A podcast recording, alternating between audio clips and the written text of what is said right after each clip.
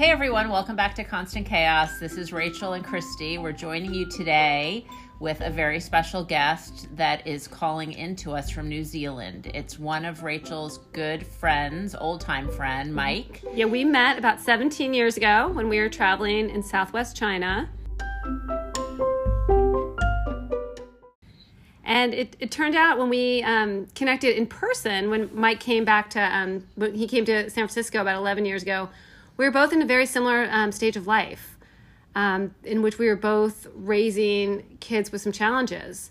Mike and his husband had adopted a son from foster care, and I was at the time raising a, I think, a six and two year old. And we. And one of yours was adopted too. So Yes. there's a lot of connections between the two of you, which is super interesting. Exactly. And yeah, we, we just were able to connect about the challenges. And as we've, uh, uh, Mike and Marty have come through San Francisco a bunch of times since then. And each time I feel like I'm so blessed to like be able to reconnect about this issue. And he has been through a lot and he is a fantastic father. And I kind of look to him as um, for advice a lot of times. So I, Your ro- dis- long distance role model. exactly. Yeah. So, Mike, do Well, you hi want to you both, and thanks for inviting me on. Oh, absolutely. We're so, feel so privileged that you're here, and and Don't you love his accent? Well, I was going to say, and personally, I could just sit here and listen to you talk all day. So, you know, we might be long on this episode, everyone. I wish my son would listen to me all day, but no, it doesn't work like that. But thanks for having me, and it's great to great to hear your voices as well. So, Mike, can you tell us a little bit about um, the process you had in adopting your son and kind of the journey you, you've been on? Yeah, what's your story? Okay, so um, it's uh, it's not the states, obviously. So we've got different laws around adoption and um, fostering for children. And so one of the challenges we have is that in New Zealand, you can't actually adopt legally a child who is in care because the rights of the birth mother are always maintained and the connection through the family Okay. to the biological parents always maintained in law. So um, that's a tricky additional dimension in terms of security for the family emotionally and um, legally. So we have parenting orders, which gives us the responsibilities of a parent, which is great, but um, but it doesn't give you the same rights as a parent in terms of intervention from sort of child services or in terms of those other biological parent rights that most people have. So there's Wow. a there's an interesting dimension when you've got a child with special needs, um, and especially when that child is pushing the boundaries in a way which actually brings you in contact with emergency services and um, yeah, so that's been challenging emotionally, but it's at the same time also a real privilege to be able to actually have that responsibility and a child who needs love and needs a family. And it's an incredibly it's a life-changing experience but also incredible privilege to be able to actually have that. Um, How old So- was How old was your son when you adopted him? he was he was four ne- nearly five and I think I think Rachel it wasn't quite 11 years ago we we met up in San Francisco because the maths doesn't work because he's about to turn 13 he's just started in high school because our, Okay, our school s- yeah. school year starts now so that's an interesting transition as he becomes a teenager as well Yeah. you know what? I think it was 11 years after we met, but who's counting? Those details don't matter. um, so he he joined us when he was almost five, and he was had a history of being quite severely neglected in terms of he was we were his fourth family that he was living with, and the previous two had literally gone back to our children's services and said, "You need to take this child back. We cannot have him in our home because he is his behavior is so extreme." He was Oh, a wow. um, he has an overreactive fight response from his complex post-traumatic stress disorder from neglect and experiencing of severe violence and abuse when he was little. and so when he was uplifted from his biological family, he literally went into a state of screaming and um, he couldn't really talk very coherently. He he spent a lot of time screaming, literally just like a siren for hours every day. Was that when you first? he- Was that when you? Was he like that when you first got him? yeah, so he would he would just go. He'd, he'd be triggered, no, no one know why, and he would just spend probably two hours screaming. Like you know when you um, a house has an alarm or a building has an alarm, it's got that discordant noise that's incredibly like your your brain buckles from the sound, and um, little kids can do this quite effectively. But that noise, and he'd do it for probably two hours before he. Sometimes he'd actually um, defecate and, and pee himself, like he'd just be a total mess, like completely basic. And then you'd clean that up and you'd have maybe half an hour an hour and then it would kick off again and it would go on. And it would be maybe eight hours a day of, of this terrified child just screaming. Oh my gosh. And that's that- kind of where it started. So, so how do you get? um, how do you move past that? What? um, time. And like one of the challenging things for us is there's there's multiple things with our our little guy in terms of what makes him special. I mean, everyone's special in their own way. no one's more special than any other person. But um, but for him, what he needed to relearn, and as I was, as we were very fortunate to have a forensic child psychologist who specialized in um, children who'd suffered severe trauma.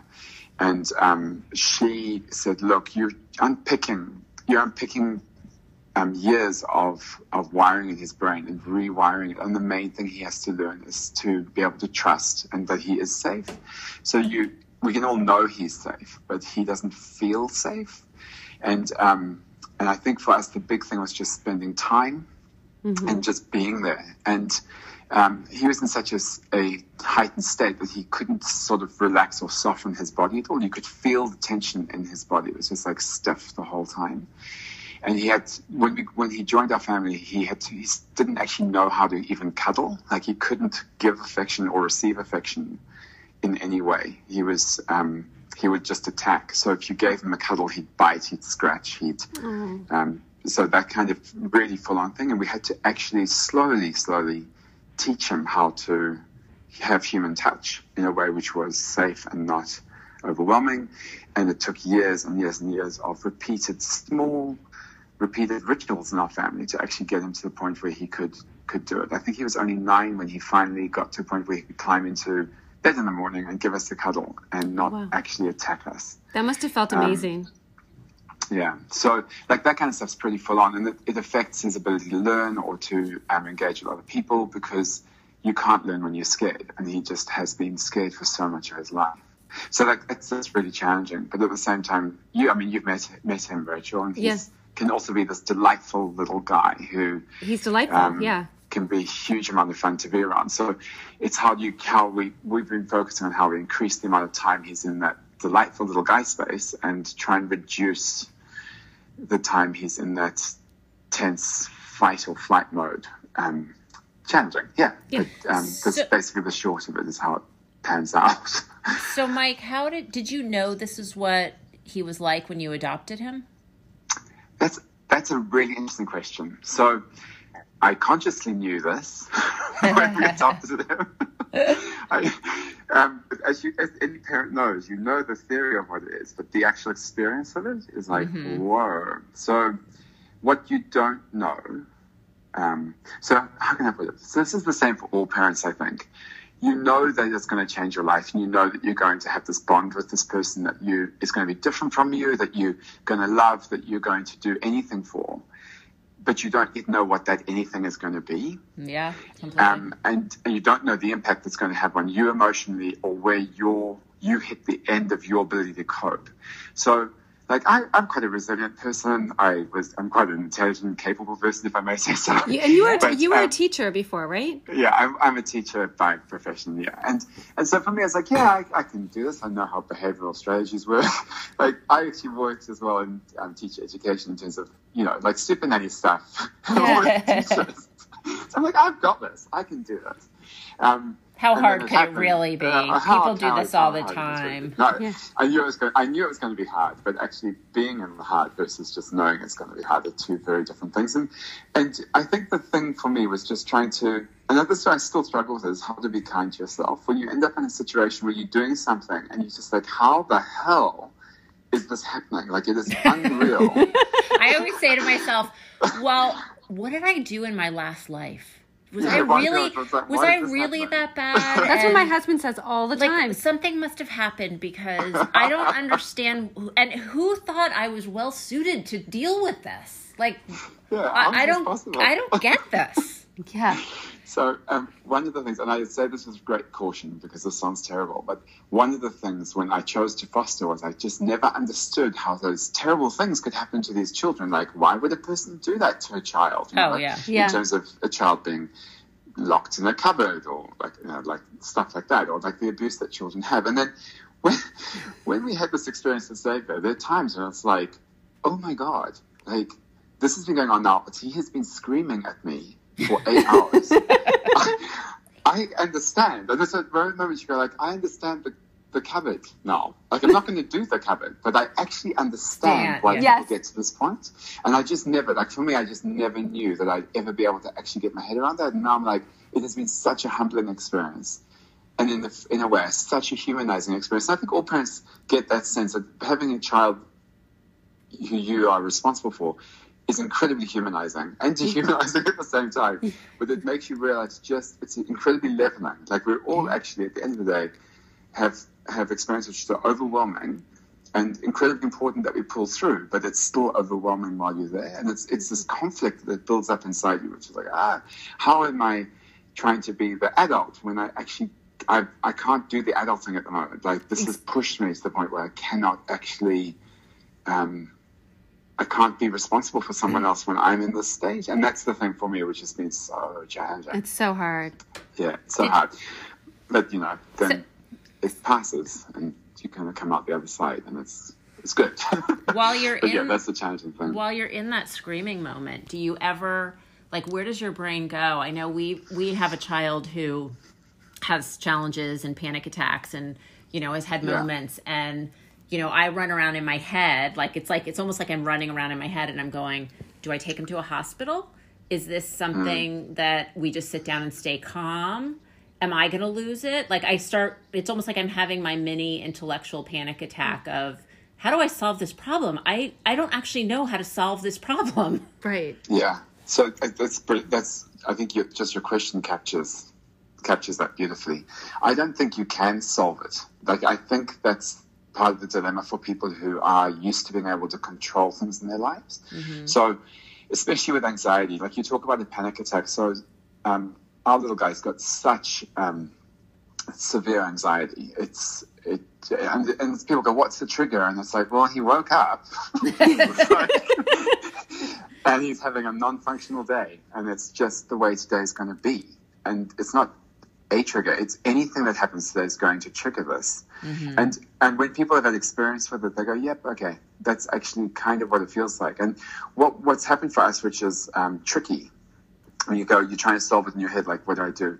What happened as they got older um, is that he's got incredible, his fight response is over overreactive, if I can call it, overdeveloped. So what happens is that he will fight with us. So it's very physical and very violent. And he's actually a very big kid. He's yeah. so um, he's already taller than my husband, and he's only 12 wow and um, it means that we both keep quite fit and strong, I say, for defensive reasons. And this is where things get really problematic because any e- external agency involved will always go, "You can't touch the child, you can't, um, don't restrain them," and it's like, "Hang on a moment," yeah and like. Yeah, you're literally back of the bus. This person is attacking me with heavy objects, Yeah, and I'm is meant to just run away. And so for me, when you go, can you solve this? We've got this, um, and I'm going to explain the catch 22 we find ourselves in. And, and every child is different, so you always have your own beautiful set of catch 22s. So um, we have this problem that Xavier, because of his trust issues and his abandonment issues as a little, he can't even remember it as a little baby, he has an abandonment complex at the moment, which means that if you leave him, the panic intensifies. So even though he's actually homicidal and he's trying to kill me, like he's people trying to kill me, if I leave, he gets more anxious. Like it heightens it, and he's not really there. He's dissociated at that point. Right. So it's like, hmm, I can't talk about it. I can't engage with this. I can't even get my phone out to call emergency because he will absolutely lose it. Like it's impossible. So we, for for a good year and a bit, just used to restrain him. Well, we've restrained him since he was little because of the intensity, but we've had to restrain him, restrain him. Um, to get him through this, and it can take up to 40 minutes for him to actually calm down. And I don't, for one minute, advise this to anyone as a, as a thing to do. Like it's not, it's hugely problematic, but it's the only way we've actually not been injured. Um, and we have called for the last year and a half. We've had to call the police regularly, like probably every three or four Wow. weeks, when we've managed to actually get out and you can hear the house being destroyed. And he is he is very he ideates his um, suicidal intention really strongly at the moment. Um, it's all really scary stuff, and so all question about how do you solve this. For me, I think what I've come to grips with, there's two things which are really important for me, is to have worked out beforehand what the plan is. Like, what is the strategy I'm currently going to try my best to use? Um, and the, the thing I am grappling with is that when it happens, I go into fight or flight mode myself. Um, and I'll get back to that in a moment because that's probably the most dangerous piece of the of the puzzle at the moment is when a grown man goes mm. into fight or flight mode. It's like, whoa, this is where things become unsafe because you're not actually in control in the way you want to be as a parent. Like you're unable to parent in the way that you that's values aligned with what you know your deepest sense of what your role is. Um, and so when, what we've got is just a really clear plan of what we can and can't do and what we will and won't do. Mm-hmm. And we just have to weather it, if, if that makes sense. So, so if my- we find ourselves in a situation where I have to restrain him, that's happening. I'm doing it. Like if we go camping and we're in the middle of freaking nowhere in a campsite with a whole lot of other campers and Xavier starts having an episode in the campsite, it is incredibly dangerous. There are no hard surfaces that people can hide behind. There's no, like, he will go on a rampage. And in that situation, it's like you're being restrained right now. And mm-hmm. and we always explain to the other people around us what the situation is. And generally speaking, the general general population are incredibly empathetic because they are all concerned about the care of children and all the, concerned think, about other people's welfare. So can you, can you see that in America? It, it, sounds like a New Zealand thing. Right. uh, uh, I think that possibly, but I also think that when people are given the opportunity to understand, they do. So one of the things, I, I'm going to just digress slightly on this one. One thing which happened very, very early on in our support from the forensic psychologist I mentioned, when Xavier was like five or six, she said, look, there are two things which she said which are really so valuable. I keep coming back to them. One was, when do you want to have the fight? Now or when he's 16? mm-hmm. Right. Mm-hmm. Okay. Yeah. We, she said, she's like, you need to draw those lines on certain things now while he's young. And you just have to be consistent with them. And you have to have whatever the, the processes you put in place, those things are not acceptable now, and they won't be when you're 16. But you've got to have the fight now. Like that line needs to be drawn. And there's mm-hmm. so many instances now, and I'm like, oh my gosh, you're so right. Yeah, someone said that thing, to me once about yeah. the um, you, their brains are in a development place, right? So you have to yeah. get them while you can still impact yeah. that and have them understand, because then they're bigger and they're set more in their ways, and, and it's challenging. Well, you you told me that, totally. Mike. Remember when we we met up with you guys at the Exploratorium? Oh yeah I remember you told me, you said to me, you're like, he is going to get bigger and you need to yeah. be able to contain him in a way when he, because I think he was, my little guy was like attacking me or something. And I, I, don't know how old he was at the time. And you showed me the way of, hold, of containing, of holding him. Like, you know, yeah. And, and, so really and I try that. It still doesn't, it still doesn't work. I can't make it work. Yeah. So, and so it doesn't work. It doesn't work if you don't, don't. No, but I, no, but I can't like, so, he's, yeah. I've never been able to, um, to do it, but I, I always think about you when I when I've tried to do that. Yeah, so like that's interesting. So for me, the thing with that restraining thing is it's extremely for me. I'm not a physically engaging person like that. Like it actually causes me deep stress to have to do that, and um, and that's tr- really tricky. And I, and it's not advisable because if the person starts relying on being restrained, then you have to do it like what's interesting for me is that Xavier got to the point where we could we can do the restraint and it's actually not very physical in that sense anymore because mm. he's he's conditioned to just calming down when he's yeah. I remember like you you said to me like it was like almost like he he liked it. So it's like what it is, Christie. It's like you're yeah. just kind of holding the child. It's like you kind of yeah. you bring them in and you're you're holding them tight, which becomes a safe haven for it's, them, it's right? A, it's it like you them, it's like swaddling your your yeah. child. It's like swaddling yeah. a baby. The weighted blanket. It's, the it's all that pressure that those children need, thing. right? Yeah, that's really... the challenge is, of course, keeping yourself calm when you're doing it, so it feels like a safe space. Because when you're doing it, sometimes you're actually heightened anxiety yes. yourself. So that's something you have to kind of condition and train yourself to do. But it also, because he's so big, it looks violent because he he's very melodramatic and, and he'll put on this big show and he'll be yelling, I don't know you, someone that's man's hurting me, I don't know who it is. It's like, okay. You, just have to be like, okay. Back up the bus. So, what do you, you, so you sound like you're just like, and I know you, like, and I see your wonderful life on Facebook, and you and Marty have a great marriage. You guys do a lot of fun stuff. Like, how do you, how do you take care of yourselves? Um, yeah, so um, yeah, so that's interesting. So we So Facebook's not real. Facebook lies. not We all know it's the first Facebook thing. lies. No, um, the, the main thing is like on Facebook, of course, no one's going to post. Like I can't post every police. Like I'm, I don't think that any. There most people who follow me on Facebook wouldn't know that we have regular police call-outs for family violence in our home. There's huge shame associated with that stuff, and people just don't understand it. Um, and so, and it's also a huge denial, and um, so I don't do that publicly but in you that guys- sense. Um, But you guys get it. Like I've seen you. Uh, you guys are good at getting time away. Yeah. So what we've what we've always done, um, the number of layers to this, um, Rachel. So the first thing is that we we refuse to let Xavier drive us apart. We we have really clear strategy on how to keep aligned on stuff. Um, to the extent that Xavier, because Xavier will um, physically drive us apart. Like if we go for a walk, he will stand between us and actually, he's not very subtle about this at all.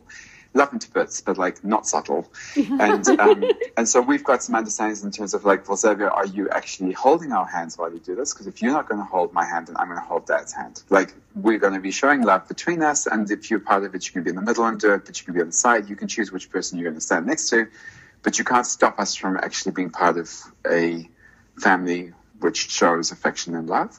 So we've got little things like that which we've done since day one, which always come in handy. And then um, there are other things which happen which are like if he attacks us in public, like this is we'll go for a walk, and he will actually attack us on the street.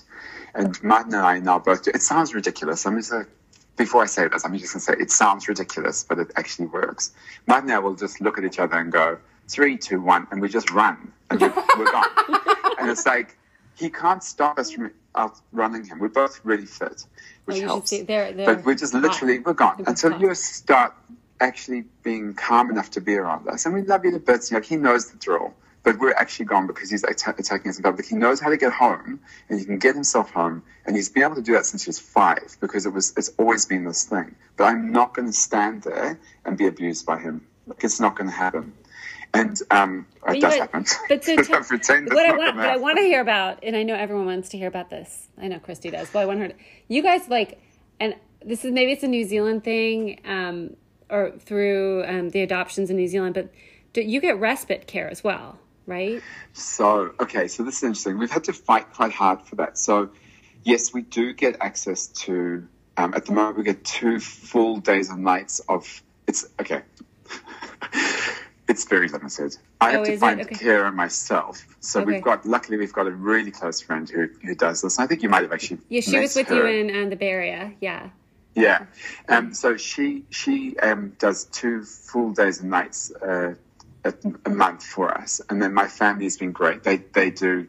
Um, my sister looks after him for a, a weekend every couple of months and, and so on. So what happens is we've actually got it. So we've learned that we actually need breaks, otherwise the whole thing collapses. Like we actually structure in breaks really regularly. Sometimes it looks like, oh my god, like, that's a lot of time apart, but actually it works. It, it's the only way we Well, can you get need through it. You need to like get. You need to like calm yourself down. Yeah, basically, you need just a, some decompression time. So we probably get, I would say we've, we've now got it to the point of either having three or four days a month That's of great. not being together. And if we go away, like unlike during the summer holiday we've just had, so our summer's obviously the opposite um, Yeah. time of year from yours.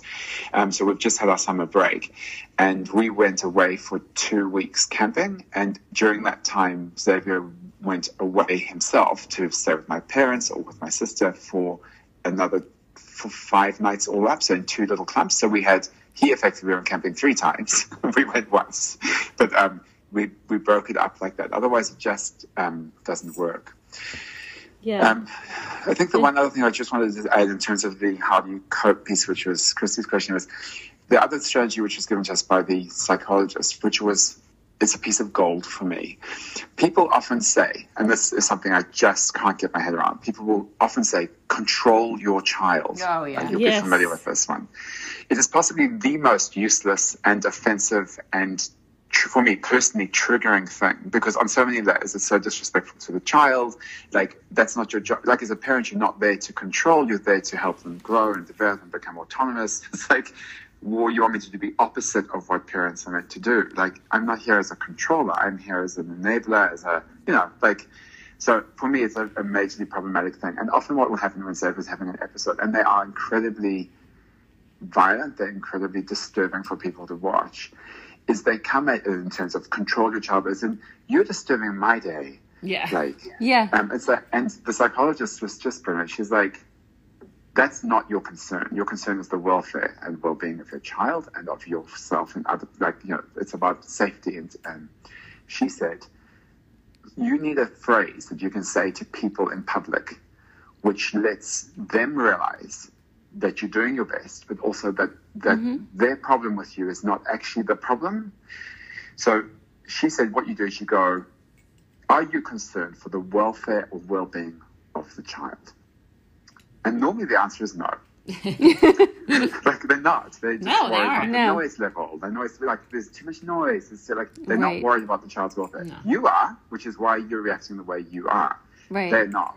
And if you and then before they get a chance to respond, you go, if you are, please feel free to call, and in your case, nine one one. Yep. Otherwise, offer me some help. Right. and they Yeah. normally back down completely.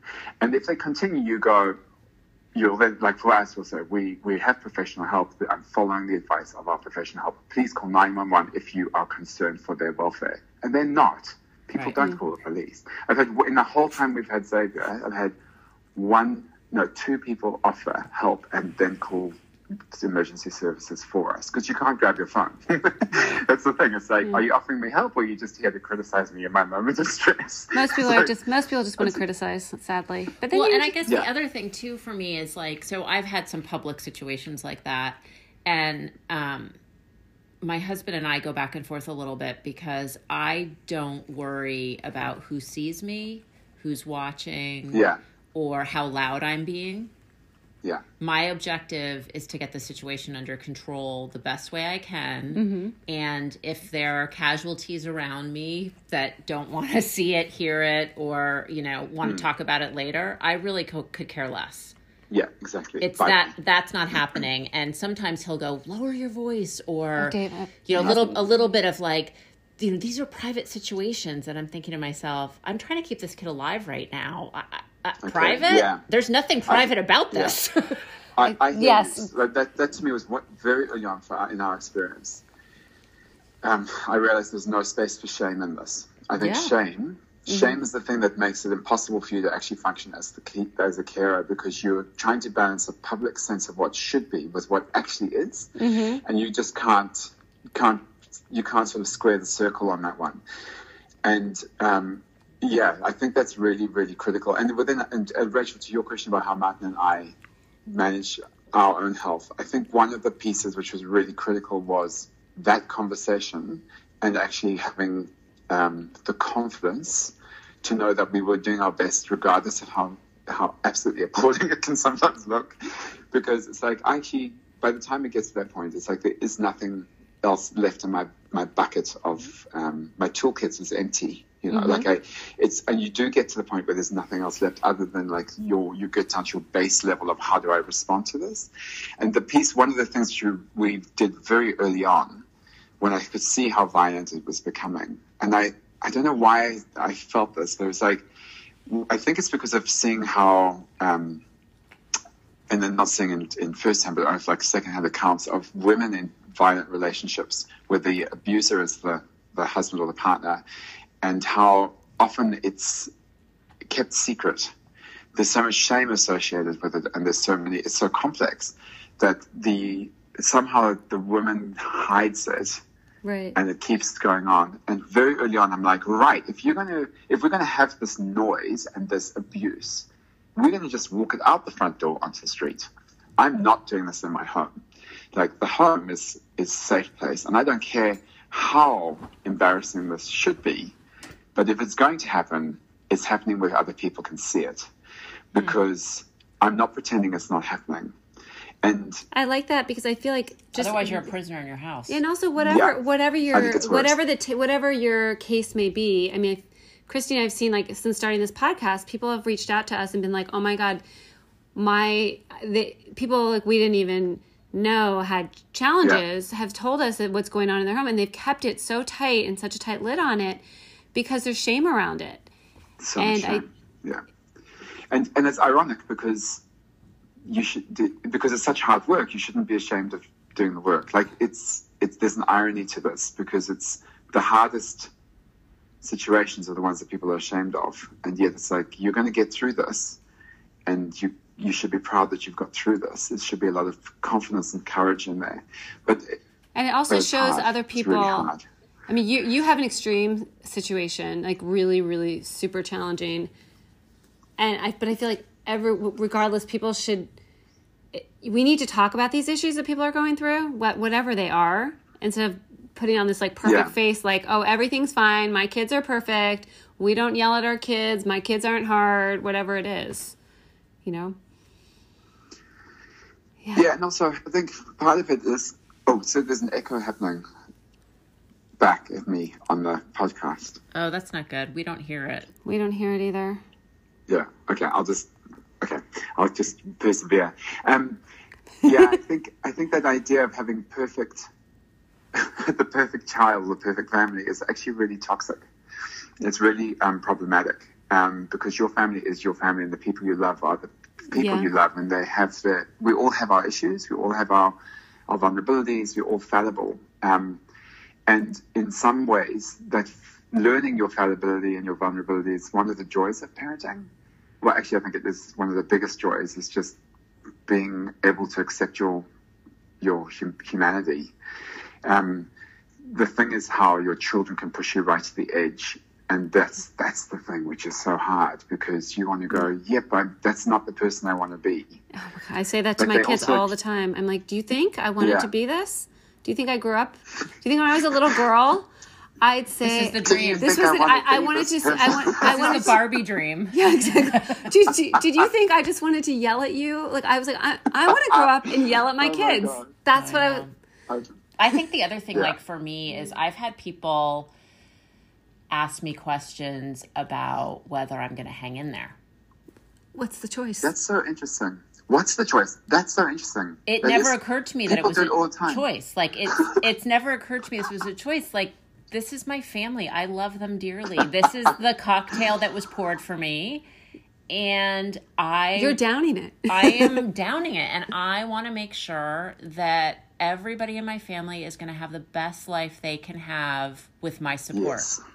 And Yes, yes, yes. there's no shipping it off. There's no me running away. There's no. You're not going to get a full time job. I'm not. Yeah. You're, why don't you just go back to work and let someone else deal with it? I mean, there's all these different comments that have been made over the years, and I just sort of laugh to myself. I'm like, no, I'm actually thinking the opposite. I'm trying to figure out how to never have to work again, so that I can make sure that this is all perfect. Like, you know, I'm, I'm doing. I'm As good as it can be. yeah, I'm providing the best day, week, month, life, like Yeah. that I can give. And yeah, it might kill me, but this is what I signed up for, and and I don't want to look back and think, wow, I didn't try.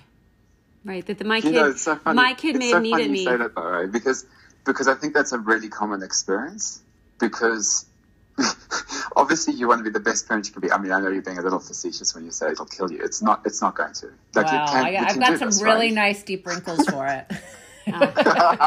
Don't we all extra grey hair? We all need some more of those. Yeah. Um, and um, but the thing which amazes me is when the question is asked, it's asked naively by people in terms of I think they genuinely they mean it as a compliment. Like what I think they're saying is, "Wow, you've put it. You, you- how do you do this?" As in, like it's amazing you can keep doing this. But they actually are literally asking you, "When are you going to give your child away?" right? it's like, it's like, but, but, and it's like, I, I always go, I'm not sure I understand what you mean. And they go, but you have, and uh, people will say, but you have a choice. I mean, Yeah. but No, I how don't. do you have a choice? like, what's the cho- what is the choice here? Like, this is a, your child. No, the So choice from was the child's perspective, Yeah. they, they see you as their parent.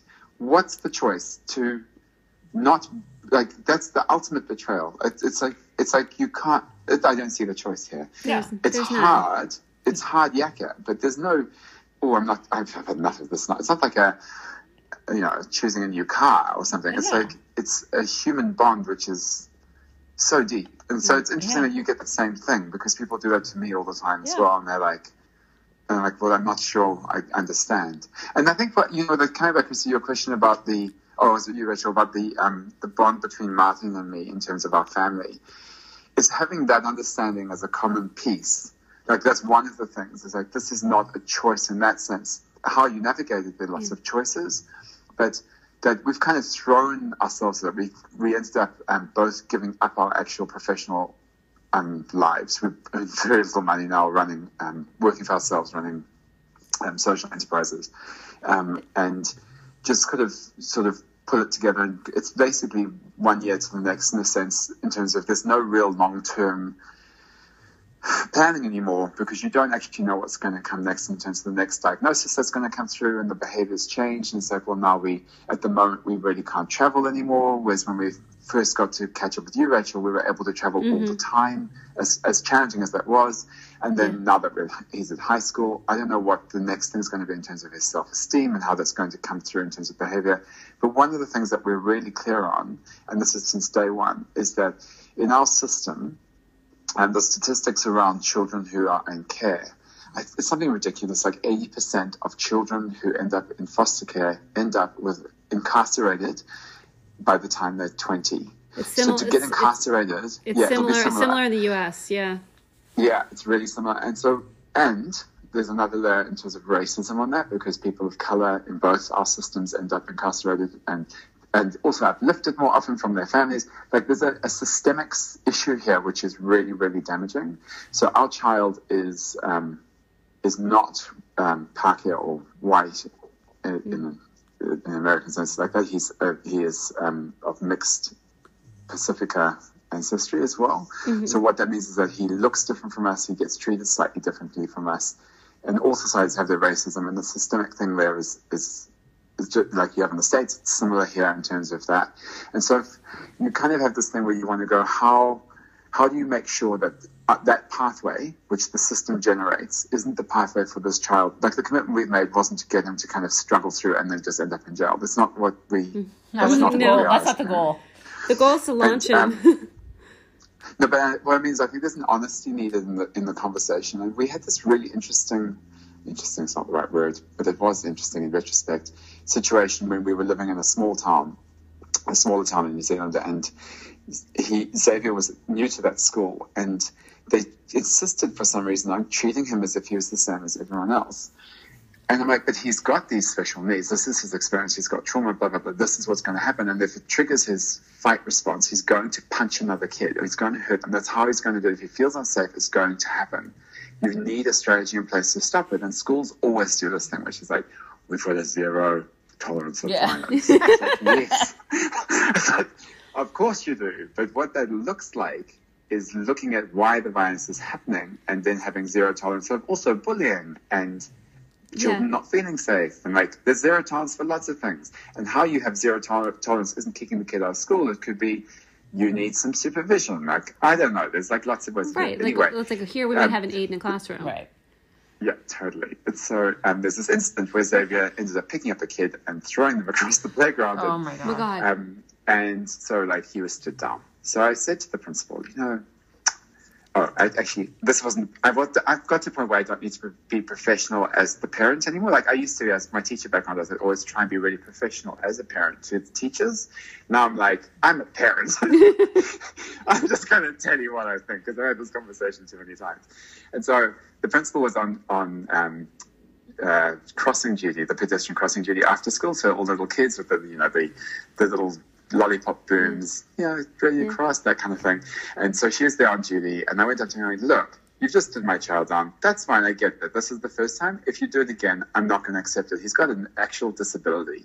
You need to treat this as a as a disability, and I hate that word, but you need to treat this as a medical condition, and I can help you to understand that. And if you don't want to, I'm going to just bring it on because you've been breaching his human rights. And in New Zealand, New Zealand, we don't sue each other. And I'm like, I'm going to get a lawyer and just sue you.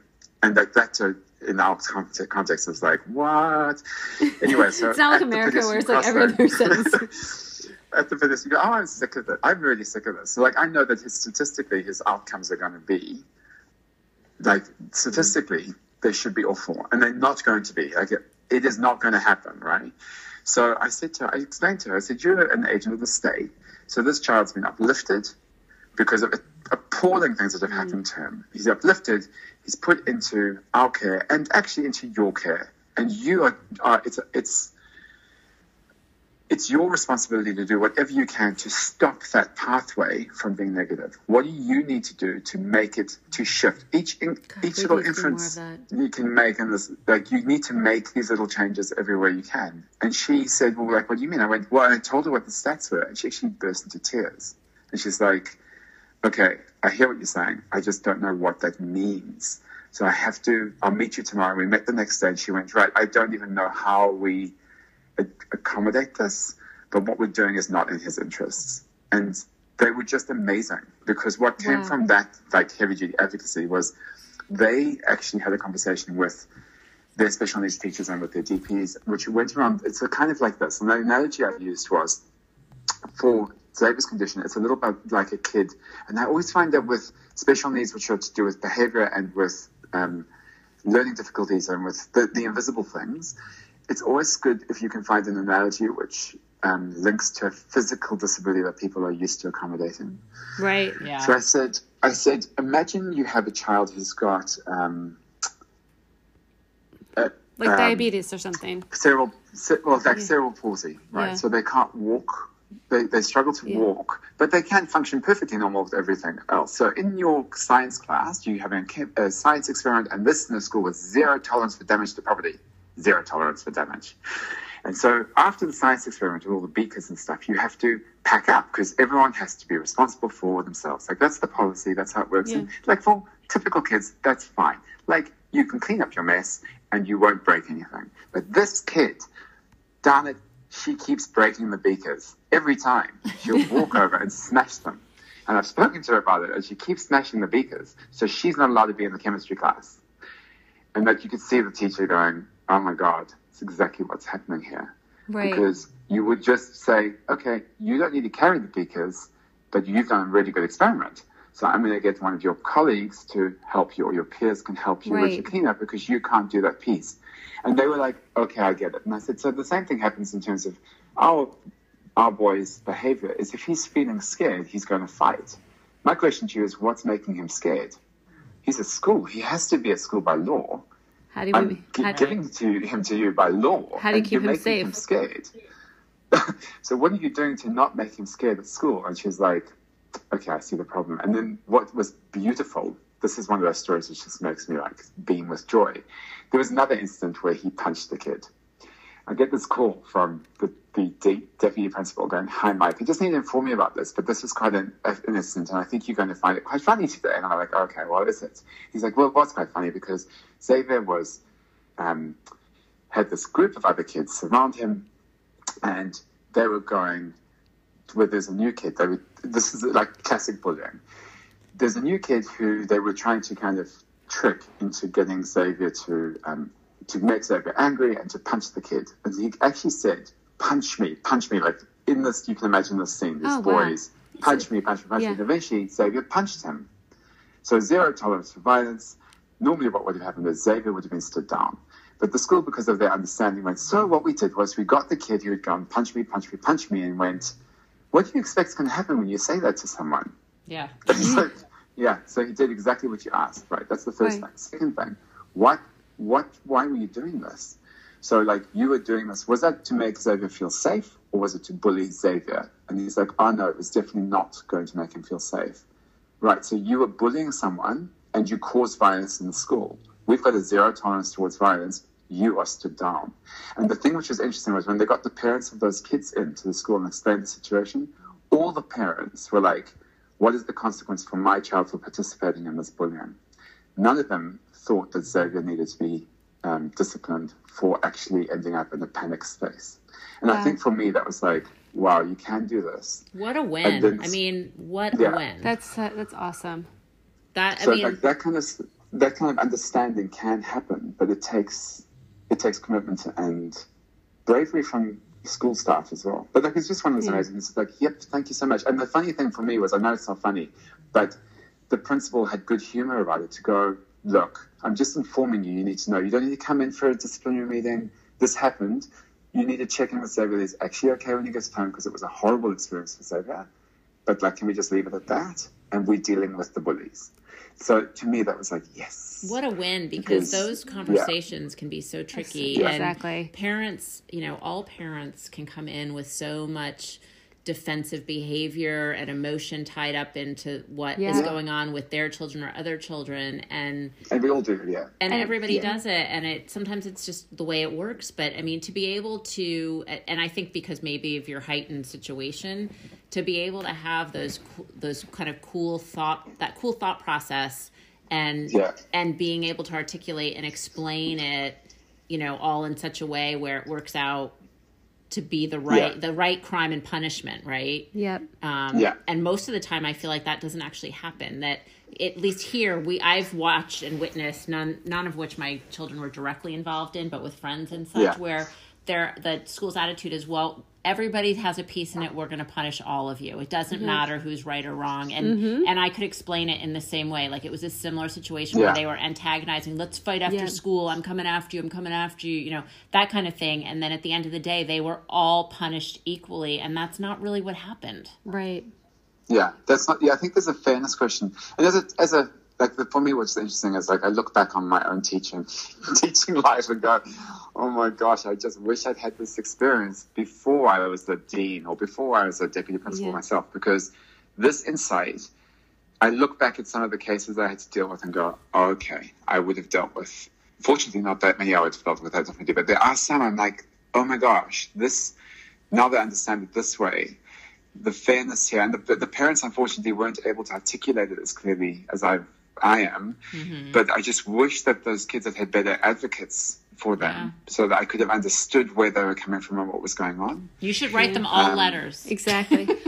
All right. I, I hate to do this, Mike, but um, I have to go pick up my kids at school. This, uh, like, No, you don't. I know. It's early pickup day. I hate early pickup day. Um, Oh yeah, well, I thank um, you so so much for sharing your story. You guys are amazing parents. Xavier is incredibly thanks, lucky. Chris. It's Chris. I know. I know that every day is, it's lovely. it's a challenge. Yeah. Um, but And thank, we could talk to you Yeah. for hours. Yeah. I mean, I have so many questions. We might have to bring you back. He's a good. Um, Um, any anytime. he actually Um, offered and to be a coach for me for behavior. Oh my ther- gosh, really? Yeah, exactly. Remember? You should start your. I don't know what you're doing now, but you should start your own business in this. You have so many great nuggets that you've shared. I am going to remember this for I a think long you, time. You, sh- you should start a um, your own podcast or some videos. You are so handsome. Videos would be great. do, you a, do you have a YouTube channel we can refer everyone to? Anyway, thanks for thanks for your time as well, and, and for the chat. It's always good to um, talk to other people who have similar experiences, and you can have a laugh about it. Because You have to. I think I think one of the things is when you when you're talking to people who don't, they take it very. I mean, it's serious, but they can't get like seriously, and it, it's like ah, yeah. But actually, having a laugh is important as well. And, Oh, um, it is. yes. And and and it's and it's not like you can really get it right. It's you, you everyone's doing their best. I think when when you're Yes. dealing with these tricky situations. Yeah. Anyway, Well, we'll bring great, you back. Great chatting to you, and We'll talk soon, Mike. Mm. Thank you. okay, uh, see you guys. Bye. All right, bye.